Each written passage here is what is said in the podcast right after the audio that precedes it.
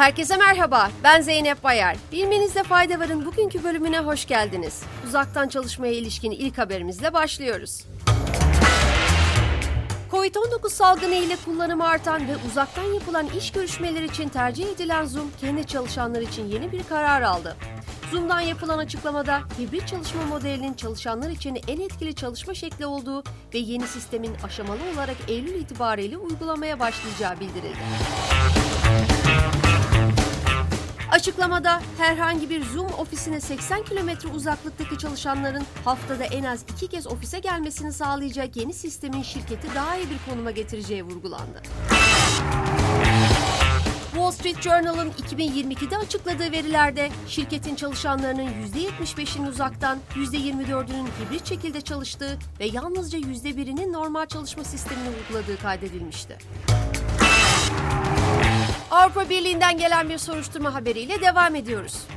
Avrupa Birliği, grafik ve yazılım şirketi Adobe'un tasarım platformu Figma'yı 20 milyar dolara satın alma girişiminin rekabet kurallarını ihlal edip etmeyeceğini belirlemek üzere soruşturma açtı. Açıklamada satın almanın etkileşimli ürün tasarım yazılımı tedariki ve dijital varlık araçlarında küresel pazarlardaki rekabeti azaltabileceğinden endişe duyulduğu kaydedildi. Komisyonun rekabet endişelerinin doğrulanıp doğrulanmayacağını belirlemek için işlemin etkinliklerine ilişkin derinlemesine bir araştırma yürüteceğine işaret edilen açıklamada bu sürecin 14 Aralık 2023'e kadar tamamlanacağı belirtildi. Hatırlanacağı üzere Adobe geçen yıl Figma'yı 20 milyar dolar karşılığında satın alma teklifinde bulunmuştu. Sırada İtalya'dan ilginç bir haberimiz var.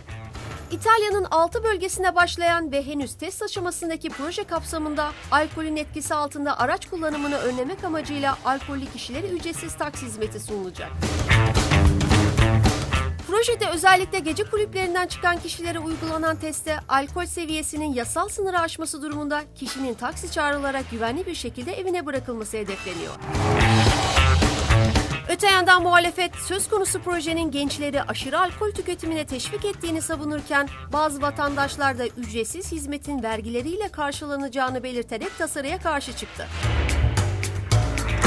Çin Siber Uzay İdaresi, teknolojinin denetimine dair yeni kuralları içeren bir düzenleme taslağı için kamuya danışma süreci başlattı. Yeni kurallarla biyometrik olmayan tanımlamanın yeterli olduğu durumlarda yüz tanıma teknolojisinin kullanılması yasaklanacak. Bankalar, havaalanları, oteller ve kütüphaneler gibi kamusal alanlarda yüz tanıma teknolojisinin kötüye kullanımının önlenmesini öngören taslak ile meşru bireysel hakların, sosyal düzenin ve kamu güvenliğinin korunmasının hedeflendiği belirtildi. Sağlık alanında yapılan bir araştırmayla noktalıyoruz.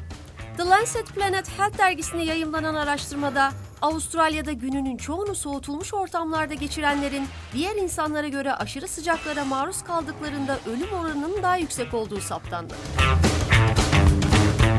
Araştırmacılar açık alanlarda uzun saatler çalışan yerli halkın klimalı ortamda yaşayanlara göre bölgenin sıcak havasına tolerans geliştirdiğini açıkladı.